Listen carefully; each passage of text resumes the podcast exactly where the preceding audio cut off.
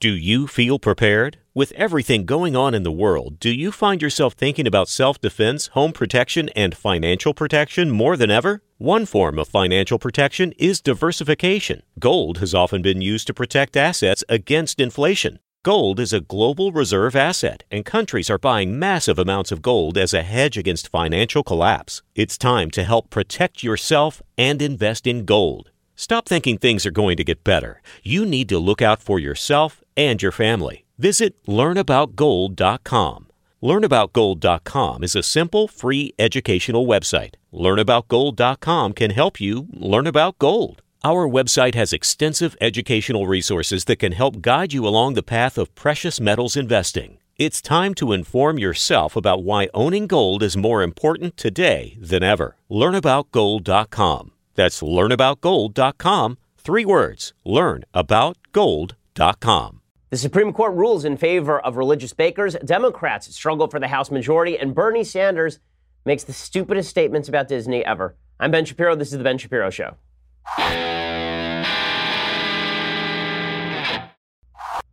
So much news I couldn't even mention it all in the tease before the show. Bill Clinton also was on TV a lot. And we all remember now why Donald Trump is president with Bill Clinton on TV talking about where he stores his cigars. We have a lot to get to today. Before we get to any of that, I have a few announcements. So, first of all, we've decided to honor Father's Day this year with a special live stream. So, on Tuesday, June 12th at 7 p.m. Eastern, Daily Wire God King Jeremy Boring is going to host a roundtable discussion with me and Andrew Klavan and Michael Knowles as well. And we are going to sit around and chat about all of the things. We'll discuss what fatherhood means and why fathers matter, and how fatherhood will stand up against an increasingly anti male culture. And subscribers will be able to write in live questions for us to, to answer on the air. So you should subscribe now so you can write those live questions, and then we'll care about what you have to say. Again, that's Tuesday, June 12th, 7 p.m. Eastern, 4 p.m. Pacific. And you can find our live stream on Facebook and YouTube to watch, so don't miss it. Also, more good news for podcast listeners. Ben Shapiro Show, along with our other Daily Wire podcast, is now available on Amazon Alexa and the Google Home device. So now your home could be filled with the rich, supple tones of my voice with the simple voice command. But first, you have to activate the show. So with Alexa, you have to enable the skill. It's like adding an app. You say, Alexa, enable the Ben Shapiro Show skill, and then you can tell her to play or open Alexa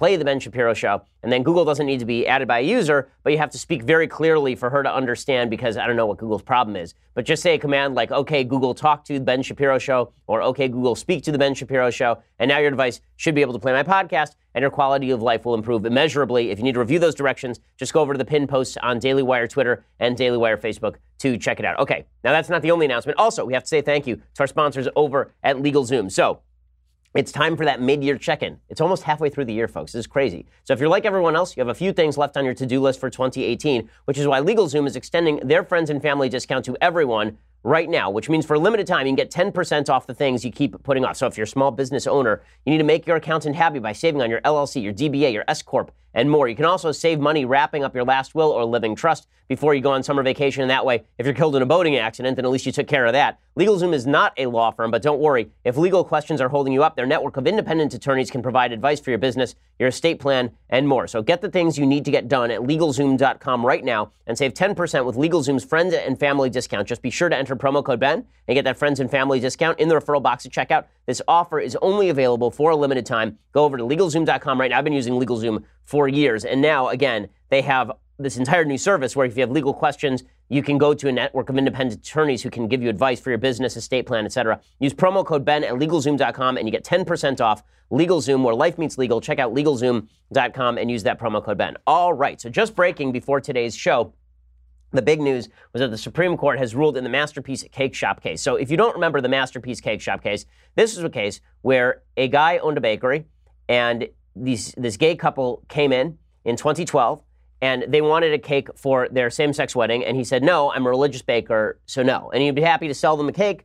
If they were just gay people who want a cake, he'd be happy to give them their cake because who cares? But they wanted a cake that said on it, you know, happy wedding to Bob and Joe or whatever it was. Uh, and this Christian baker said, Listen, I'm not going to be part of forwarding what I think is a sin, which seems like a basic American freedom.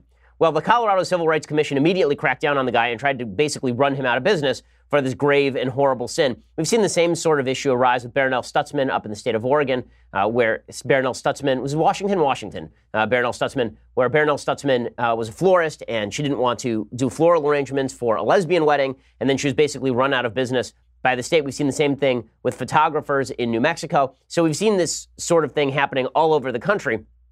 So the Supreme Court avoided the big issue. So the headline that you're hearing today from the left is, oh my God, the Supreme Court has stood with religious people against gay people. That's what the Supreme Court just did. Okay, first of all, here's my view of this case and every other case like it. I do not believe that it is the government's job to tell you who you can and cannot do business with. And that includes discrimination. Okay, I'm open about this. I think that if you want to discriminate against a Jew, that is your problem. And you know what I will do? I will go start an alternative business and I will run you out of business. I will go to the business across the street and they will get my patronage and they will run you out of business. I think this is true across the board. I don't see why this is a freedom of religion issue per se because it seems like a freedom of association issue to me. Now, I understand this is unpalatable to people because we have this weird idea in America that if you don't like something, it ought to be illegal. Well, I don't like a lot of things. I don't think they ought to be illegal. I'm not a same sex marriage fan. I don't think it ought to be illegal. I'm libertarian on same sex marriage. I think the government should get completely out of the business of marriage. Well, just as I am libertarian on the issue of same sex marriage, I am libertarian on the issue of whether a business owner ought to be forced to cater to a particular population. Even if that business owner is a jerk, even if that business owner is a racist or a homophobe. Well, you want to be a racist or a homophobe? Guess what? You're going to go out of business because that's the way the market works. Capitalism is the single greatest force for tolerance in the history of humanity, not government control from above. Okay, so that's my perspective on this. But this case doesn't go that far. It also doesn't go as far as to even say that religious people have a right to act religiously in their business. Right? The case doesn't even say that if you are a, a, baker, that you have the right to reject catering to a same-sex wedding. Instead, this case is decided seven to two on the narrowest possible grounds, and that is the Colorado Civil Rights Commission is mean. Really, that's how the case was decided. The case is written by Anthony Kennedy, who's an execrable justice, just an awful, awful justice. Uh, he has never seen a copy of the Constitution, apparently, and so he just sort of wanders around in his bathrobe. And depending on whether he had his Metamucil led bowel movement that morning, he decides how to rule. So here was his ruling today, delivering the opinion of the court. And this is a nonsensical ruling. It's a nonsensical ruling because it doesn't get to any key issue. It's good for the particular baker in this case, but it does not establish a broad principle that religious people can actually act religiously in their businesses, which you would assume would be protected by freedom of religion. I mean, when I say freedom of religion, generally what I mean is my ability to act religiously throughout my life, including in my business. That's not what the Supreme Court says. Instead, they simply evade the issue. So the the court holds, and this is in the court's summary. This is the summary of the case. At the at the very beginning of every case, the court puts out basically a summary of the ruling. Here's what they hold: the laws and the Constitution can, and in some instances must, protect gay persons and gay couples in the exercise of their civil rights, but religious and philosophical objections to gay marriage are protected views and in some instances protected forms of expression which is extraordinarily vague, while it is unexceptionable that Colorado law can protect gay persons in acquiring products and services on the same terms and conditions as are offered to other members of the public, the law must be applied in a manner that is neutral toward religion.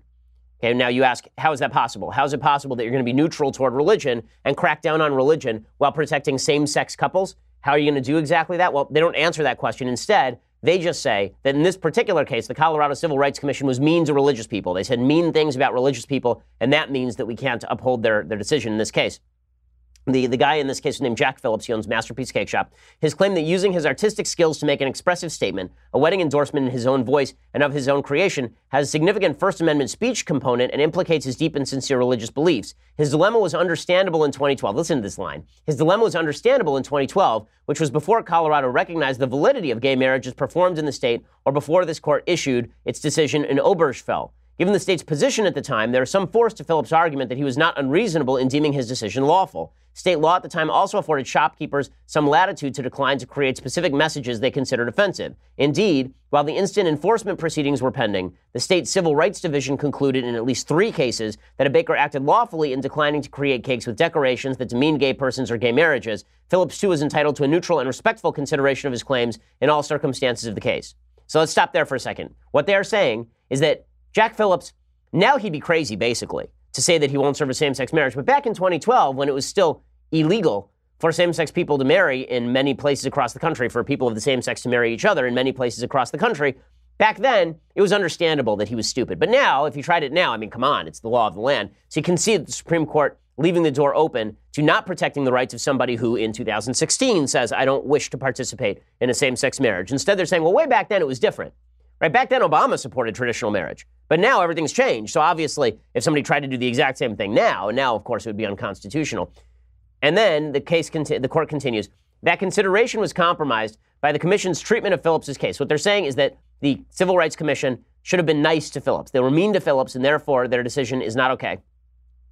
Their consideration was compromised by the Commission's treatment, which showed elements of a clear and impermissible hostility toward the sincere religious beliefs motivating his objection. As the record shows, some of the commissioners at this Commission's formal public hearings endorsed the view that religious beliefs cannot legitimately be carried into the public sphere or commercial domain, disparaged Phillips' face as despicable and characterized it as merely rhetorical, and compared his invocation of his sincerely held religious beliefs to defenses of slavery and the Holocaust, no commissioners objected to the comments, nor were they mentioned in the later state court ruling or disavowed in the briefs filed here. The comments thus cast doubt on the fairness and impartiality of the commission's adjudication of Phillips's case. Okay, again, none of this has to do with anything.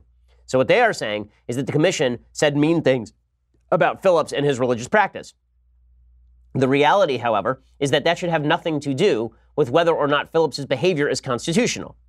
This should be a very easy decision. People misinterpret what freedom of religion is supposed to be about. So the court has come up with all of these cases where they say uh, a, a freedom of religion provides you a special freedom, a special freedom, and that special freedom is designed in order to allow you to provide your sincerely held religious beliefs in public. But how do you decide what is sincerely held as opposed to non sincerely held? And if you held a sincere religious belief that you should hold slaves, obviously the court wouldn't be okay with that. So it's not sincere religious beliefs. Instead, there's a three pronged religion test that's laid forth in a case called Lemon. All of this is stupid. Okay, the reality is that what the founders believed is laid out very clearly in the First Amendment to the Constitution. It is laid out in two sides of the same coin the Free Exercise Clause and the Establishment Clause.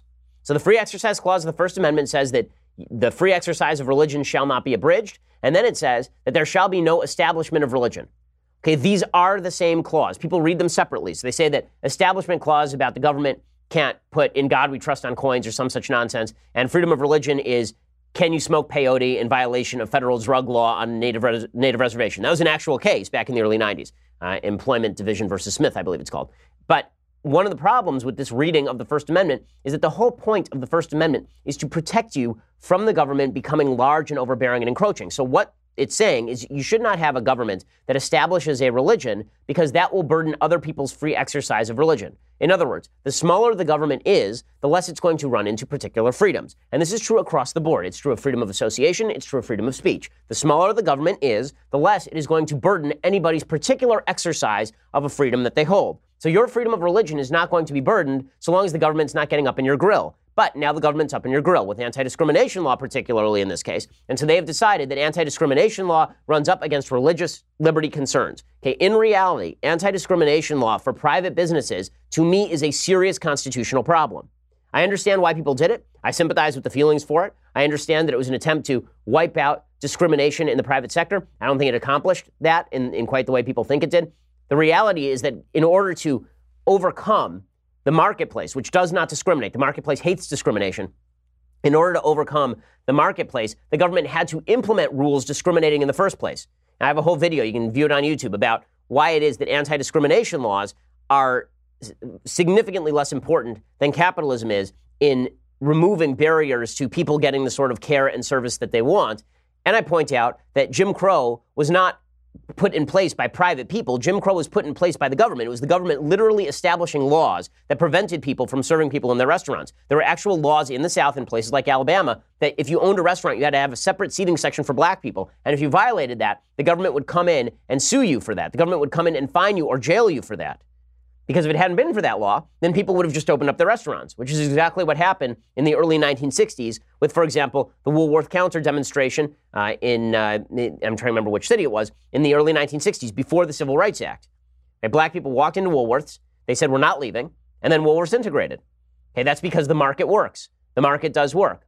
Okay, the reason that I keep saying the market works is because the market doesn't make impositions on anybody, the government does. Okay, in just a second, I'm going to continue with the analysis of this new case, which again, everybody is overreading. And actually, I don't think bodes all that well for religious freedom in the United States. But first, I want to say thanks to our sponsors over at Blue Apron. So, Blue Apron, as you know, is the best home delivery kit that you can get when it comes to cooking meals. They are teaming up now with best-selling cookbook author Chrissy Teigen, and they're bringing you some of her favorite recipes to make at home. So, get ready for six weeks of awesome, flavorful cooking. Again, what they do is they send you all the ingredients, they send you all of the recipes and then you you're at home with your kids and you make the meal. It's great. I love cooking with my two kids. You will love doing it too, and they make it super easy with Chrissy Teigen's menu this this week, I guess. And they have hot they, they have garlic and soy glazed shrimp with charred broccoli and hot green pepper sauce, sesame chicken noodles with bok choy. And again, you don't have to set foot in the grocery. They have convenience and variety. They deliver fresh, pre portioned ingredients and step by step recipes directly to your door. Everything can be cooked in under 45 minutes, and the menu changes every week depending on what's in season.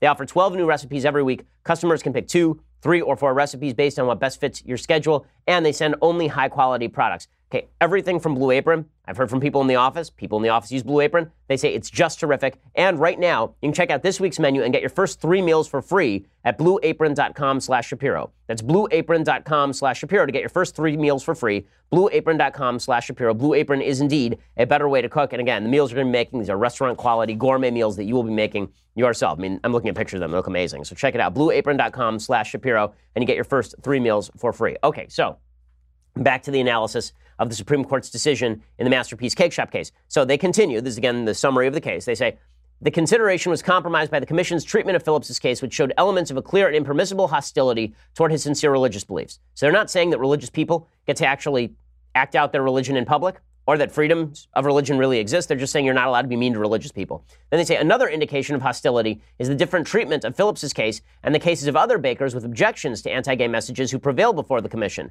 The commission ruled against Phillips in part on the theory that any message not on the requested cake would be attributed on the requested cake rather would be attributed to the customer, not to the baker. Yet the division did not address this point in any of the cases involving the requests for cakes depicting anti-gay marriage symbolism. So, and then the case continues.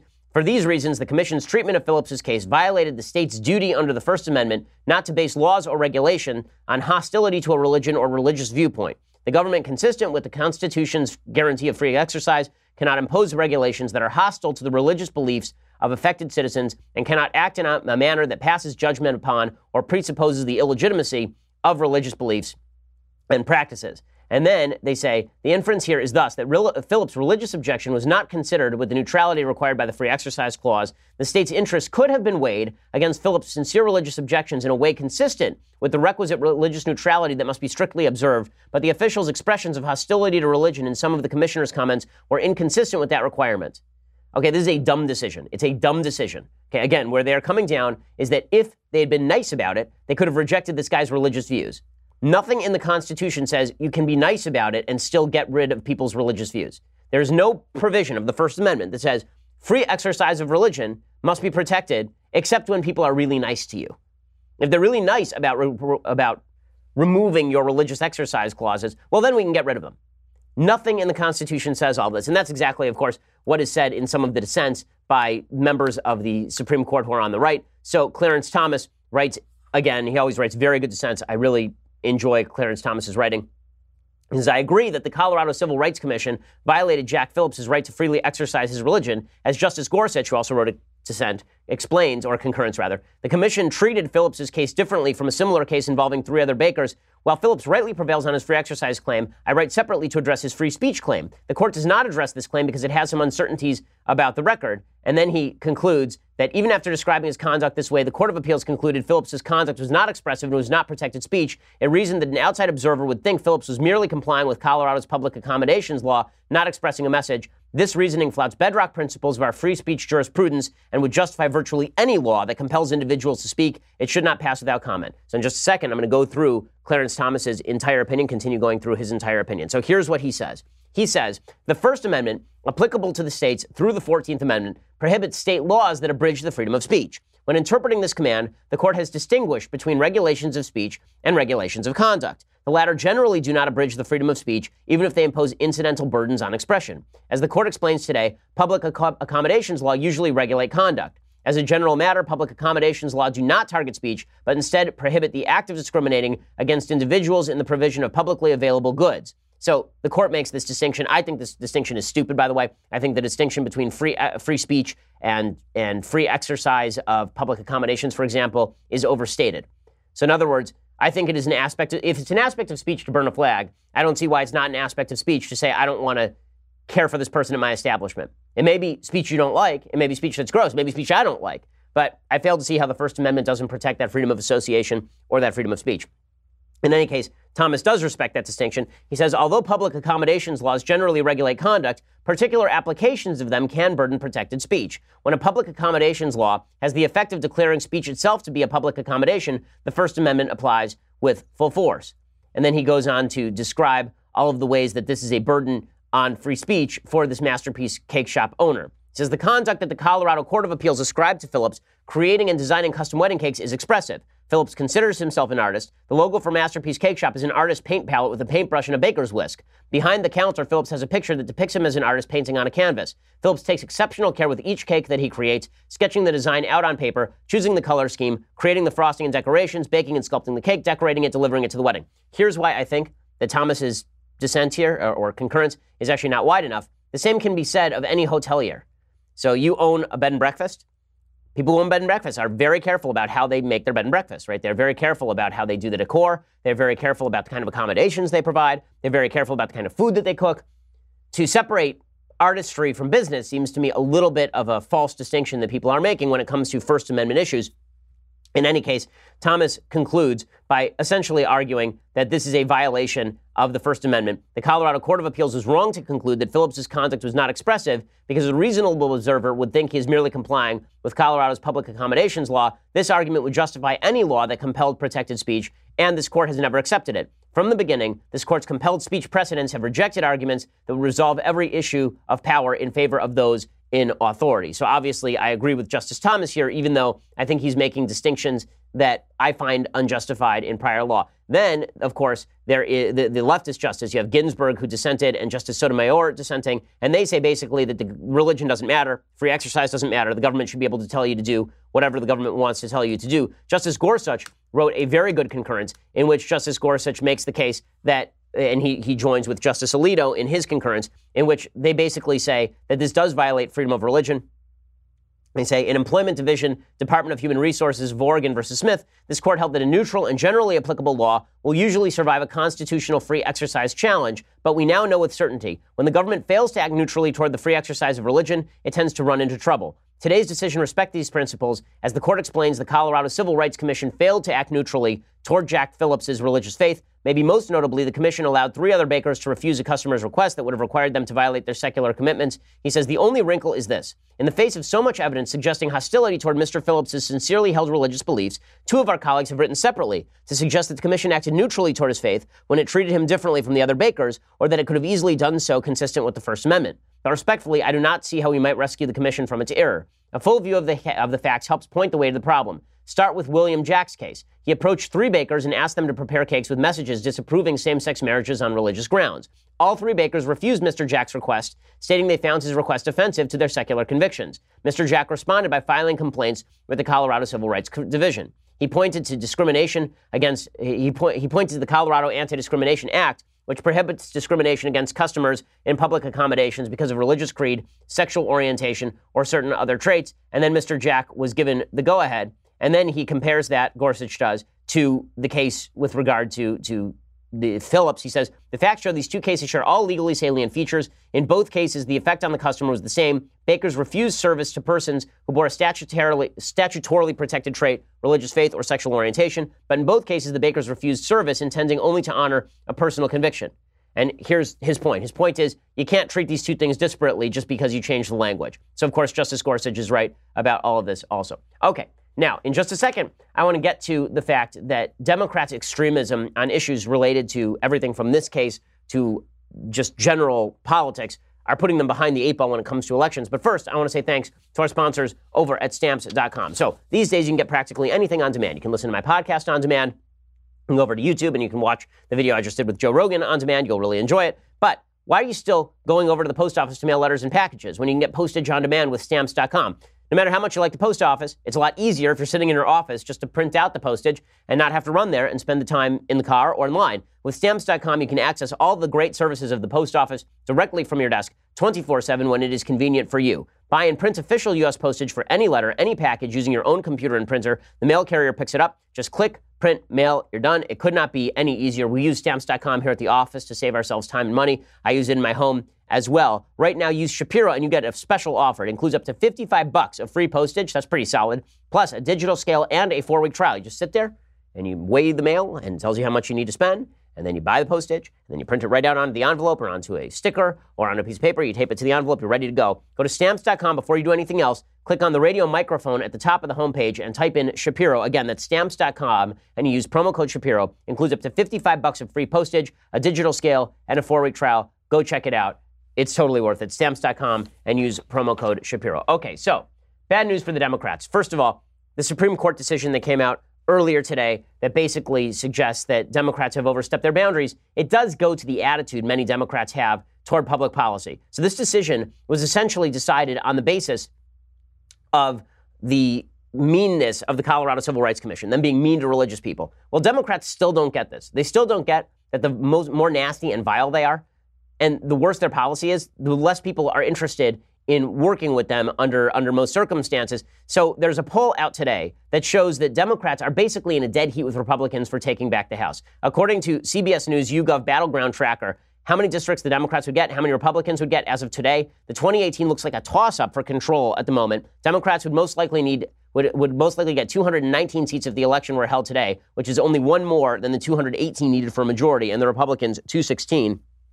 The margin of error on this model is nine seats. So control is totally up for grabs. If you would have told me six months ago that Donald Trump would be the president of the United States, would be riding in the low 40s in the approval ratings, and that Democrats would not be able to retake the House, I would have thought you were insane. But this is how bad Democrats are at everything. And maybe the reason Democrats are bad at everything is because they're both nasty and they have bad policy. Okay, Bernie Sanders is the most obvious case of this. So Bernie Sanders, who's become the ideological thought leader of the Democratic Party, which is an incredible thing for a man who loves pudding this much to become the ideological thought leader of the Democratic Party. It says that we live in a new era, an era in which everybody appreciates pudding a lot. But Bernie Sanders, over the weekend, he was campaigning in Orange County. Why is he in Orange County? Isn't he from Vermont, you ask? Why, yes, but Bernie doesn't know where he is, so what the hell? He gives the same speech in Orange County he does in, in Vermont. In any case, he, uh, he goes to Orange County and he is stumping for $15 minimum wage in Orange County, and he is particularly directing his ire at Disneyland. Now, when you strike at Disneyland, you strike near my soul. Okay, Disneyland is a wonderful place. How dare you, sir? Disneyland is one of the best run places in all of America. They have 30,000 employees. They're the single largest employer in Orange County. Uh, Disneyland, also, it's hilarious. No matter how much social justice warrioring you do, you're not immune from the evils of, and, the, and the anger of Bernie Sanders. So, Disneyland is a very left place, right? Disneyland has their, their gay pride days, and they, they have everything over at Disneyland that fosters the, the sort of left leaning politics of Disney as a company. Doesn't matter. Bernie Sanders wants to come after you, Disney, Bernie Sanders will come after you. He's pushing $15 minimum wage in Orange County. And here's Bernie Sanders railing on Disneyland because Disneyland does not sell proper pudding. Instead, they only have those churros. And it hurts my teeth because my dentures cannot chew through the churros. But if they would sell pudding, everything would be much better. Here's Bernie Sanders in Orange County. Go. Together and shaming the Disney Corporation. Shaming them. Because I want to hear the moral defense. We're in a church now. I want to hear the moral defense of a company that makes nine billion in profits, 400 million for their CEOs, and has a 30-year work on going hungry. Tell me how that is wrong. I'm hungry also. Okay, so um, he, would he like to hear a formal defense? Because I have one. I mean, if he wants to hear one, or a moral defense. Here's my moral defense. Disney hires 200,000 people across the United States. 200,000 people across the United States. Bernie Sanders once worked in a Vermont commune. They could not even keep him employed.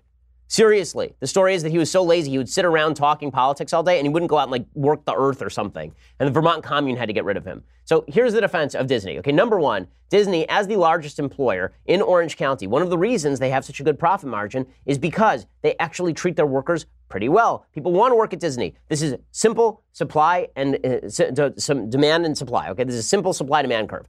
Bottom line is there are lots of people who want to work at Disney. Many people cannot work at Disney. That means that there is a higher supply than there is a demand. This means that Disney cannot pay all these people tons and tons of money. But that said, Disney is actually a pretty good employer. Disney, here are the facts. Okay, Disney has been in negotiations with unions like the Master Services Council, which represents nearly 10,000 cast members, and Disney has already offered a plan that would get to $15 minimum wage by 2020. The state of California, which has endorsed $15 minimum wage, it won't arrive until 2022. So Disney has already offered a deal that would get to $15 minimum wage by 2020. Disney has also increased the number of their employees by 50% over the last decade. Maybe that might have to do with their hiring practices and that they don't pay people exorbitant fees for dressing up in Chippendale costumes and running around the park. And they're not paying people $800 an hour to dress up as Chippendale. Okay, hourly cast members already receive overtime and premiums. Nearly 9 in 10 leadership workers and operations started off as hourly employees because it turns out minimum wage jobs are designed to move you beyond minimum wage jobs. Okay, and in 2017, more than 2,000 part time workers, like 2,200 part time workers, became full time. Furthermore, Disneyland Resort pays an average of $13,500 per family for full time workers' medical premiums. Now, one of the things that's very weird. So Bernie Sanders says, oh, it's just unaffordable what Disney's doing. Look at what they're doing. It's just so terrible. Sanders doesn't ever look at his home state. Like, is he ever in Vermont, Bernie Sanders? Does he ever spend any time in Vermont? Uh, because if he looked at his home state, he might notice that according to an out of reach report from the National Low Income Housing Coalition, Vermonters have to work 1.7 full time minimum wage jobs to afford a one bedroom rental home. So minimum wage won't pay for a, a one bedroom rental home in Vermont. Vermont has the fifth highest shortfall between average renter wage and two, be- and two bedroom housing wage. By the way, the other four that are ahead of them California clocks in third, Hawaii, Maryland, and New Jersey. Notice anything about those five states? Notice anything about those five states I just mentioned? All blue, all deep blue states, which have a massive shortfall between average renter wage and two bedroom housing wage. Shocking. Shocking. Why is it that a state like California, that has boosted its minimum wage, supremely progressive, why is it that no one can afford rent? Well, because it's governed by Democrats. And as I will explain in a minute, it turns out Democratic policy across the board is hot garbage on this sort of stuff. So now Bernie Sanders wants to do for Orange County what Democrats did for Seattle go after Amazon, Starbucks, Microsoft, raise the minimum wage, drive business out. That's exactly what's happened in Seattle, by the way. According to a University of Washington study, quote, employees increased wages, which you'd expect given the mandate of the law, but they also cut hours and they cut jobs. And so in just a second, I'm going to talk about California, the state that Bernie Sanders is targeting right now. There's a great article by Michael Shellenberger over at Forbes I want to talk about. But first, I want to say thanks to our sponsors over at Man Crate. So, Father's Day is coming up. Now is your time. Show your dad that you care about your dad. Don't just send him a text message. Don't just get him a beer and be, oh, happy Father's Day. Don't be a lazy bum, okay? Go out to Man Crate and get your dad a Man Crate because these are hand-picked and prepackaged gifts for every type of dad. They've got the knife making kit for hands-on dads. They've got the whiskey appreciation kit for fathers who like the finer things and also can't stand to deal with you, so they just want to go over in the corner and get drunk. The whiskey appreciation crate. Most gifts are sealed in a wooden crate with a crowbar, right? That's why it's called man crates, because you can actually pry it open. If your dad's really buff, you just do it with his hands. But reality, he's going to need the crowbar. He's got the engraved crowbar. He pries that sucker open. It's awesome. We have over here an ammo can filled with poker chips. And once I get friends, I promise you, it's going to be awesome. I'm going to play with those poker chips for man crates. It's just going to be great. With man crates, you're giving dad more than a gift. You're giving him a gift experience unlike any other. Plus, every man crate comes with a 100% satisfaction guarantee. Right now, get your special Father's Day discount today at mancrates.com slash Ben. It's a limited time offer, again, only for Father's Day, so you got to do it right now. mancrates.com slash Ben. Go and check it out, not only because I love saying man crates, but also because the gifts are awesome and you'll really enjoy them. More importantly, so will your dad. So check it out, mancrates.com slash Ben. Alrighty, so I want to discuss how California is failing. I want to discuss Bill Clinton. We still haven't gotten to Bill Clinton. I want to discuss Melania missing. Ooh, we're going to discuss all of those things. But first, you're going to have to go over to dailywire.com and subscribe. For $9.99 a month, you get the rest of this show live. You get to be part of our mailbag. You get the rest of the Andrew Klavan show live, the rest of the Michael Knowles show live. Also, when you subscribe, it means that you are automatically alerted to our, our interviews, like the one we did with Joe Rogan. So check that out as well. If you want to get the annual subscription, you get this. The very greatest in all beverage vessels. Look at this. The leftist here is hot or cold tumbler. You can look, the power is just infused into me. All I do is pick it up and boom, my energy levels twice as high. So if you're playing it on twice speed, after this you have to reduce it to one and a half or one speed. Just the way it works. Okay, so check it out, $99 a year. You get this, the leftist tears hot or cold tumbler. And please go over and subscribe again over at, at Google Play, Stitcher, Apple, iTunes, whatever, whatever app you're using. Subscribe and please uh, leave us a review. We always appreciate it. We are the largest, fastest growing conservative podcast in the nation.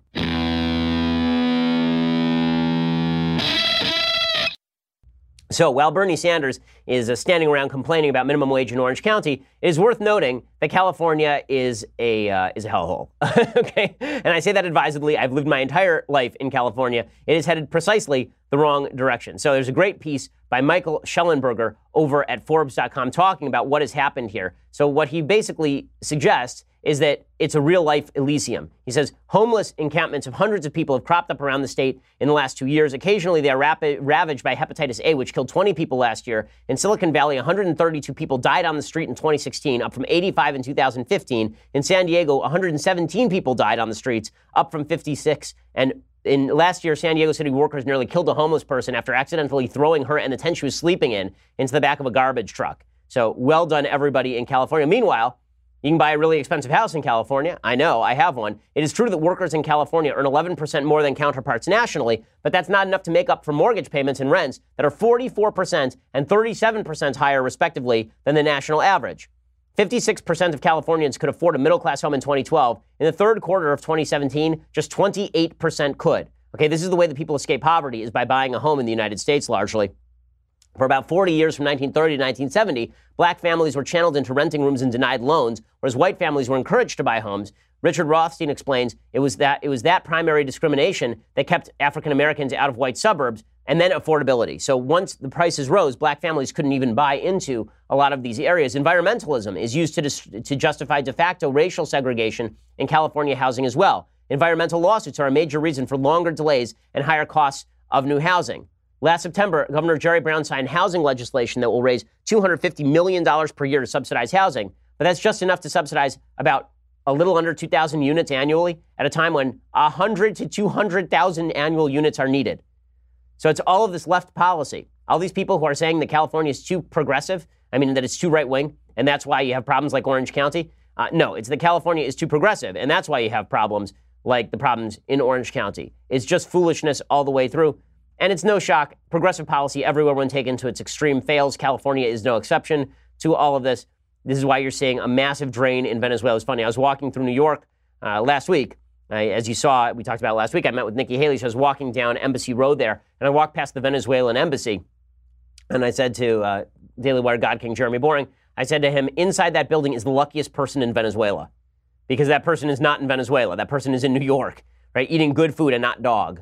Okay, there's a reason that all of these socialist countries are failing. It's a reason that California is failing as well. Okay, so meanwhile, uh, let's talk a little bit about Bill Clinton. So Bill Clinton is back in the news.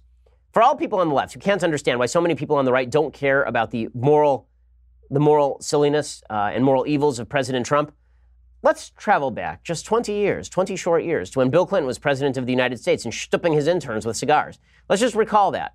And then let's recall that Bill Clinton's wife ran for, re- for election in 2016, and that Bill Clinton would have been the first lady of the United States if Hillary Clinton had won. Okay, maybe you can start to imagine why it is that maybe our standards have dropped off a little bit for presidents of the United States. So Bill Clinton is back on the back on the press trail. That's because he's now co-written a book with James Patterson, meaning neither one of them wrote it, but they both stuck their name on it. Uh, and Bill Clinton was talking about the presidency and it got real awkward because he was asked specifically about Monica Lewinsky and crying about uh, Monica Lewinsky. This is and apologizing to Monica Lewinsky. This is a clip 16. Did you ever apologize no, to and, her? No, yes, and nobody believes that I got out of that for free. I left the White House $16 million in debt. But you typically have ignored gaping facts in describing this and I bet you don't even know them. Okay, so he's dead. He's going, going with the dead broke line. So he going with the dead broke, and then he was asked specifically about apologizing to Monica Lewinsky, and um, and he said that he has not apologized to that he has apologized to Monica Lewinsky because he apologized to everyone, and then he went into Bill Clinton lecture mode. Right, he's got his bony finger and started wagging it at people. Yeah, I can't imagine why people. And this is my favorite part. He says that he couldn't be elected today, Bill Clinton. He says that no, I couldn't win today. I couldn't win today because I'm too nice. I'm too kind. Here's what he had to say. I don't like all this. I, I couldn't be elected anything now because I just don't like embarrassing people. My mother would have whipped me for five days in a row when I was a little boy if I spent all my time bad mouthing people like this. Okay, you literally had your campaign go out and say that if you drag a 20 through a trailer park, a bunch of women would follow it. Okay, in defense of, of your behavior with Kathleen Willey and your defense of, with, with Paula Jones and Monica Lewinsky and Gennifer Flowers. Okay, Bill Clinton was a garbage human. Okay, he is a garbage human. The fact that Bill Clinton is so widely beloved is because he is exactly the same as Trump in the sense that everybody knows that he's a grifter. Everybody knows he's a grifter. He's an honest grifter. He's honest about his grifting. Everybody knew that he was grifting for years, and he still continues to grift I, I just love that he's now going to be the moral voice of the Democratic Party. Yeah, good luck with that. I love that James Patterson is sitting there like, I can't believe this. And James Patterson's just sitting there right next to him like, I can't believe I have to be here for this interview. This is so awkward. This is so terrible and so awkward. And then Bill Clinton said, you know, if this were a Democrat in office, we'd be impeaching that Democrat already. I think if the roles were reversed, now this is me just talking about it based on my experience. If there were a Democratic president and these facts were present, most people I know in Washington believe impeachment hearings would have begun already. Okay, that's that's probably true because Republicans run the Congress. But if Democrats ran the Congress, impeachment hearings would not have begun already because Democrats voted not to impeach President Clinton, who openly lied. He perjured himself, and he lied to the American people and nobody seemed to care. So if you're wondering, look, there's a big gap. I've talked about this before. There's a big gap between Republicans over the age of 60 and Republicans under the age of 40. Republicans under the age of 40, when they look at President Trump, they see a guy who fibs a lot, who's dishonest, who has behaved egregiously in his personal life, and they don't like any of that. Republicans over the age of 60, they remember Bill Clinton. They remember this guy. And they say, well, I'm not going to be lectured on morality by the same people who ran around telling me that Bill Clinton was a defensible guy, that Bill Clinton was a wonderful human being, and that anyone who criticized Bill Clinton was doing so only because of their prurient interest in sex. This, this is a real gap in knowledge base between people who are under 40 and people who are over 60 in the Republican Party. I'm not saying people who are under 40 are wrong about President Trump. I am saying that when Democrats say, why are Republicans so much in Trump's camp? It's because they're not going to take lectures seriously from people who pretend that JFK and Bill Clinton were standard bearers for morality and values and virtue, because that's just silly. It's just silly. Okay, now, speaking of President Trump, we do have to get to President Trump's comments over the weekend. So, President Trump went on Twitter, as he is so apt to do. Uh, and he decided that it would be worthwhile tweeting a bunch of things about the Russia investigation.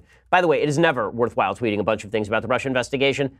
President Trump has done a good job of undermining sort of the credibility of that investigation, but now he's talking about pardoning himself openly. So he started tweeting things like this. Mark Penn, why are there people? Well, here, here's this. We'll do this one, okay. As has been stated by numerous legal scholars, I have the absolute right to pardon myself. But why would I do that when I have done nothing wrong? In the meantime, the never ending witch hunt led by 13 very angry and conflicted Democrats, capital A, capital C, capital D, and others, continues into the midterms. So the reason that he's bringing up pardoning himself is because Rudy Giuliani brought up the idea of Trump pardoning himself. Uh, here's what he had to say. Uh, he pro- he's not, but he probably does. I mean, he, has, he has no intention of pardoning uh, himself, but he probably does. It doesn't say he can't. I mean, that, that's another really interesting constitutional argument. Can the president pardon himself? I, you think I, it's an open I used question? to run the pardon attorney.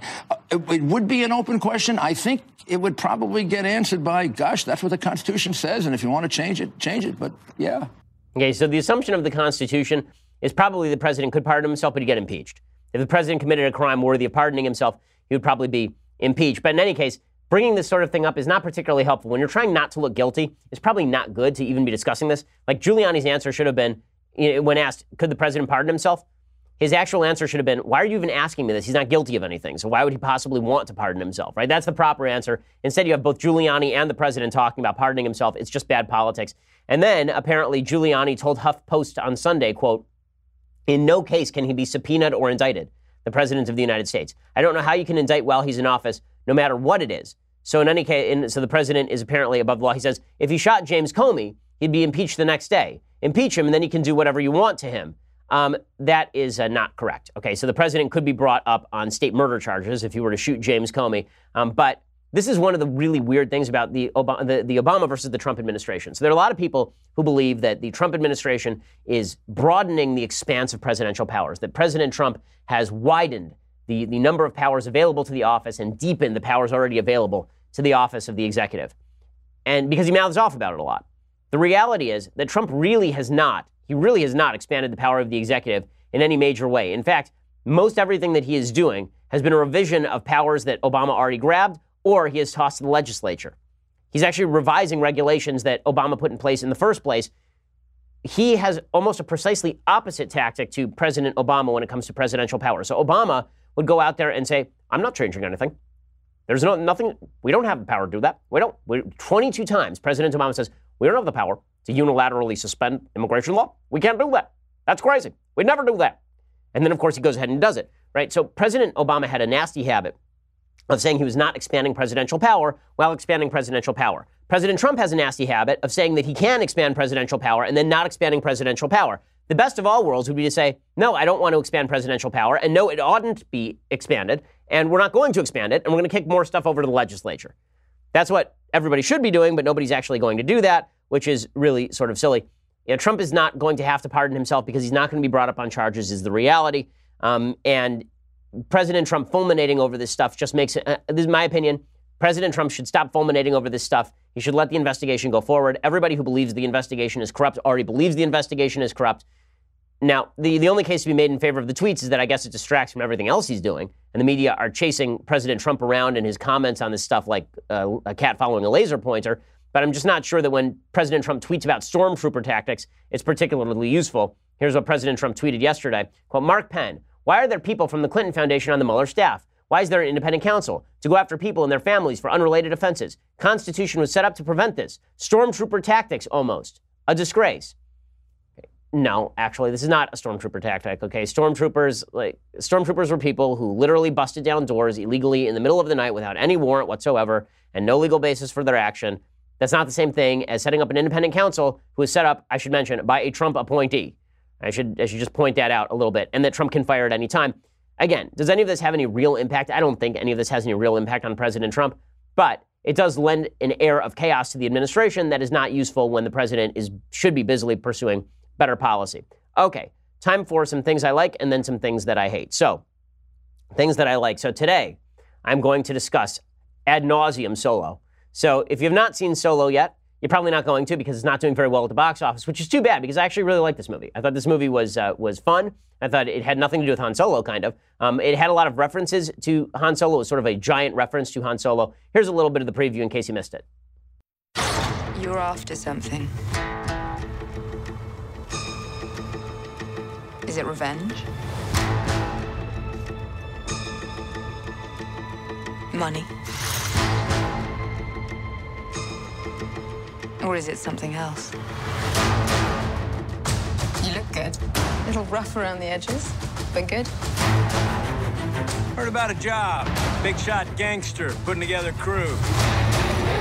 Okay, so uh, here, here are my thoughts on this on this film. So let's start off with the thirty thousand foot thoughts on this film and where it fits in the Star Wars canon and universe. So let's start off with the fact that The Force Awakens and The Last Jedi are hot, flaming garbage. Okay, they are flaming garbage. I said this after The Force Awakens came out. They murdered my childhood because Han Solo was the coolest character in the original series, and then they killed him for no reason at all. They brought him back just to kill him because Harrison Ford said he wanted to be killed off.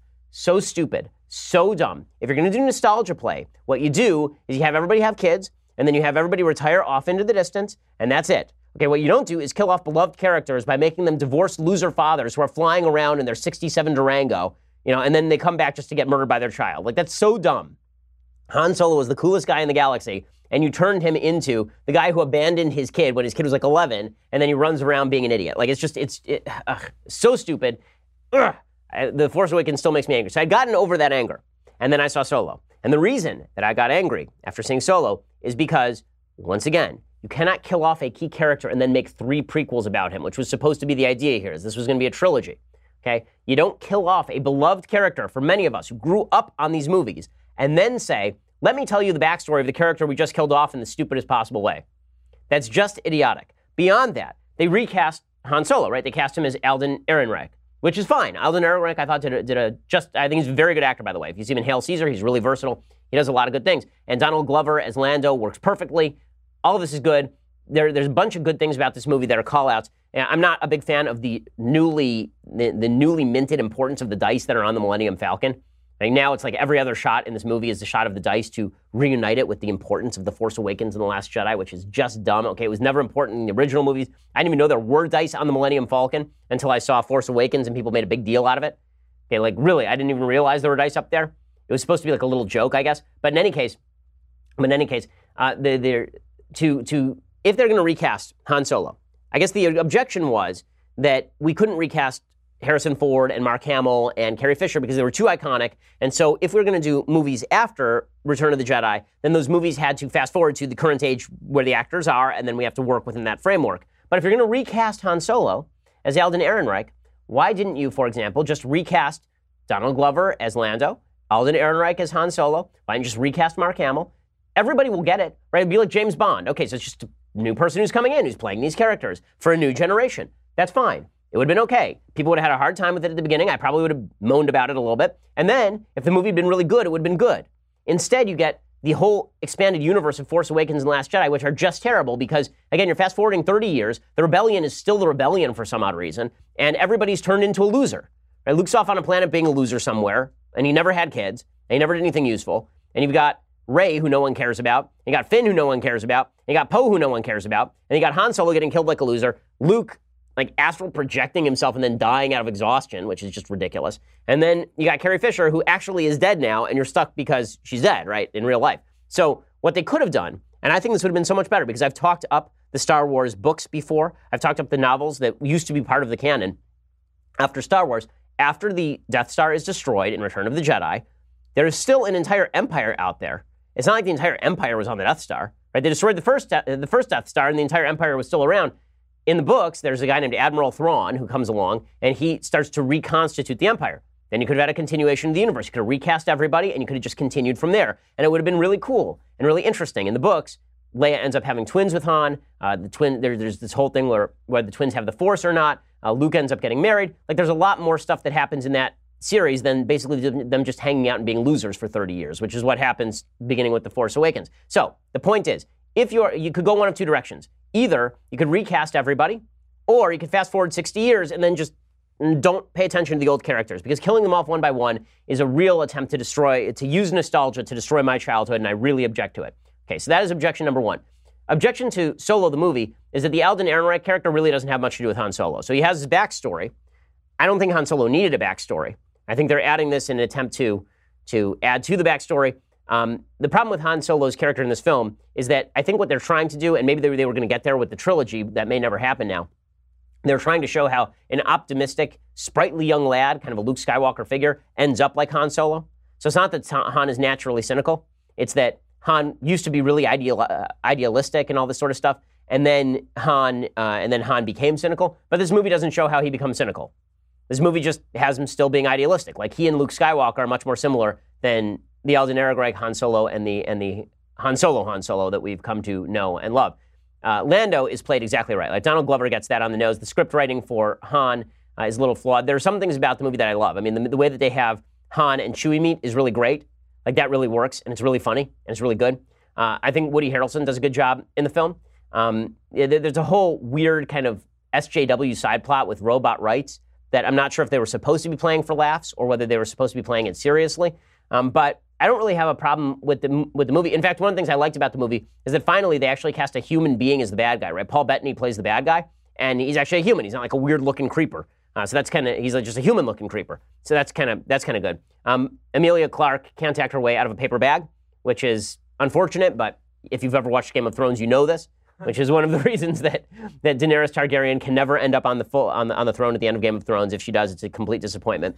Um, but in any case, uh, the, what they really needed to do at the, at the end of this movie, so spoiler alerts now. I really haven't spoiled a lot yet. Spoiler alert now. Okay, the, the real, the, what, what they should have done at the end of the movie is they should have had the rebellion, right? The people who are working with the rebellion accidentally kill Han Solo's love interest. And then you could see why he is so cynical about the rebellion and also why he is cynical about love, right? That would have done it. But I, maybe maybe that's their plan in future movies. But I'm not sure they're going to do future movies because this movie is going to lose hand over fist at the box office. It's only going to end up clearing about 400 million dollars, which sounds like 500 million dollars maybe with with uh, foreign returns. That means that it doesn't break even because they spent several hundred million dollars on the making of the film, on the marketing of the film. It's hard to see where they go from here. Kathleen Kennedy has done a terrible job steering the Star Wars universe. Rogue One was a very good movie. Solo was a pretty good movie. Uh, and the fact that they did what they did with Force Awakens and Last Jedi is impossible to get over. It's impossible because now you either have to make a nostalgia play for characters you killed off in the worst possible way, or you have to make spin-offs about characters you don't care about, like Poe Dameron and Finn Rey. Like what they really should have done, again, what they should have done is they should have, instead of relaunching, if they're going to do it Marvel style, instead of relaunching with Force Awakens and Last Jedi, they should have relaunched with Rogue One and Solo, and then they should have moved forward from re- after Return of the Jedi, or fast forwarded 60 years when everybody's already presumed dead, basically, and then moved on into the new Star Wars universe. Instead, they decided to capitalize on the nostalgia. It was a short-sighted play, and it has some really negative ramifications for this movie, which I think is quite good. I think that, you know, I've been kind of arguing whether this is better than Revenge of the Sith. I think it's better than Revenge of the Sith uh, on second thought. So my current Star Wars rankings are in order Empire Strikes Back, Episode 4, Rogue One, Return of the Jedi, uh, Solo, Revenge of the Sith, everything else is hot garbage. That's that's the, the that, that those are the official Star Wars rankings here on the Ben Shapiro show, and anyone who disagrees will be summarily fired. All right, time for a couple of things that I hate. Alrighty, so Melania, she's not missing. So a lot of people are making this argument, like how crazy are people right now? So you remember during the last election cycle when people said maybe Hillary has some health problems, and everybody was like, no, you can't say Hillary has health problems. She's the healthiest woman who ever lived, Hillary Clinton. That woman could compete in a triathlon tomorrow with one arm disconnected from her body. She can do one armed pull ups, Hillary Clinton. That woman can jump tall buildings in a single bound. She's faster than a speeding bullet. And then she like fell down in the middle of a 9/11 memorial, and she like had to be dragged into a van. You remember they like threw her into a van like a sack of potatoes and drove. Remember this? Okay, so everybody was considered a conspiratorial person who was worried about her health. And now you have mainstream media figures who are legitimately wondering where could Melania Trump be? Why? Because she had a kidney surgery like three weeks ago and she hasn't been seen publicly. Maybe, guys, it's because she had a kidney surgery three weeks ago. Maybe it's that. So the, the going theory was that Donald Trump like punched Melania in the face and she didn't want to appear while she had a black eye or some such nonsense. Okay, this is, this is the stupidest thing in the world. It's so dumb. Okay, first of all, I'm not convinced that Donald Trump and Melania ever see each other. Second of all, like, what do you have to go on here except for Donald Trump is bad? So people were tweeting out, like, I wouldn't have even had to think about this except that Donald Trump is president. Really? Okay, so uh, maybe Melania was abducted by aliens. You wouldn't have even had to think about that. But now Donald Trump is president, so anything's possible. Ooh. So uh, Brian Stelter did an entire segment on this on CNN. Reliable sources did a segment on where is Melania Trump. It's like where's Waldo, except for Slovenian fashion models. Okay, and then and then there, there are a couple of tweets that went out about so Melania tweeted out about this. Melania finally was forced to tweet out, I see the media is working overtime speculating where I am and what I'm doing. Rest assured, I'm here at the White House with my family, feeling great and working hard on behalf of children and the American people. This, of course, led everybody on the left to say it was faked. It's like the moon landing. She's actually dead somewhere in the basement. She's actually, they're, they're wheeling around like Weekend at Bernie's. who's actually Trump who went in and hacked into her account and started tweeting from her account. So, and then Jim Carrey, who has completely lost whatever was left of his mind, tweeted out this bizarre picture. I don't know why Jim Carrey thinks that he's good at painting, but no. Uh, he tweeted out a picture of Melania Trump being like reindoctrinated, uh, Clockwork Orange style. It says, Don't worry, folks, Melania is fine. They're probably just reminding her how to play well with others. I don't know what happened to Jim Carrey or whether it was always like this, but um, folks on the left, you don't get to claim that everybody on the right's a conspiracy theorist while you're claiming stuff like this. So that is a thing that I hate today. Okay, final thing I hate. We'll do a Federalist paper tomorrow because we're, we're sort of out of time. But uh, we'll do a final thing I hate. You know, people say we should trust the FBI. And I'm inclined to believe there are a lot of good FBI agents. And then I see videos like this and I think, wow, that's not great. So here's an FBI agent who is dancing at a party. You'll see him do a backflip, drop his gun, try to pick it up, and shoot somebody. This is video of a man at a Denver nightclub cutting loose on the dance floor. But something else is loose too. As he flips, his handgun flies out of its holster to the floor, then accidentally going off as he picks it up. Watch again. As he reaches, there's that muzzle flash, the bullet striking a man in the crowd. Okay, the guy was fine. The guy was hit by the bullet. But um, yeah, when people say trust the FBI, um, yeah, yeah, that, that's not the best argument, guys. You might want to like take care of your agents a little better. Also, like, who does backflips while carrying a gun in their in the, in the back of their of the uh, like? I'll be honest, I'm not somebody who conceals and carries because it's illegal in the state of California. But I'll get a lot of emails. I need I need emails from people, uh, you know, about like whether if you're concealing and carrying, do you put the gun in the back while you're doing these weird moves? Do a backflip so that it falls out of your pants? Like, wouldn't you be afraid that you'd shoot yourself in the ass? Just a just a question, but maybe I'm wrong. Okay, so Good exploits from the FBI. Well done, FBI, once again, really doing yeoman's work. Okay, we'll be back here tomorrow to discuss all of the latest news. Plus, we'll do a little bit of Federalist papering it up. I'm Ben Shapiro. This is The Ben Shapiro Show. The Ben Shapiro Show is produced by Senya Villarreal, executive producer Jeremy Boring, senior producer Jonathan Hay. Our supervising producer is Mathis Glover, and our technical producer is Austin Stevens. Edited by Alex Zingaro. Audio is mixed by Mike Coromina. Hair and makeup is by Jesua Olvera. The Ben Shapiro Show is a Daily Wire Forward Publishing production. Copyright Forward Publishing 2018. We'll get to more on this in just one second. First, Pure Talk believes in American values and that free should mean, you know, like free. So when you switch to Pure Talk today, you'll get a free Samsung 5G smartphone. There's no four line requirement, no activation fee, just a free Samsung that's built to last with a rugged screen, quick charging battery, and top tier data security. Qualifying plans start at just 35 bucks a month for unlimited talk, text, 15 gigs of data, and a mobile hotspot. Pure Talk gives you phenomenal coverage on America's most dependable 5G network. It's the same coverage you know and love, but for half the price of the other guys. The average family saves almost $1,000 a year. So, I challenge you to choose a company that actually doesn't hate your guts and shares your values. Let Pure Talk's expert U.S. customer service team help you make the switch today. Go to puretalk.com slash Shapiro to claim your eligibility for your free brand new Samsung 5G smartphone and start saving on wireless today. Again, go to puretalk.com slash Shapiro to switch to my cell phone company. I've been using them for years. They're fantastic. You'll love them as well. Go to puretalk.com slash Shapiro and claim your eligibility on that free brand new Samsung 5G smartphone. Start saving.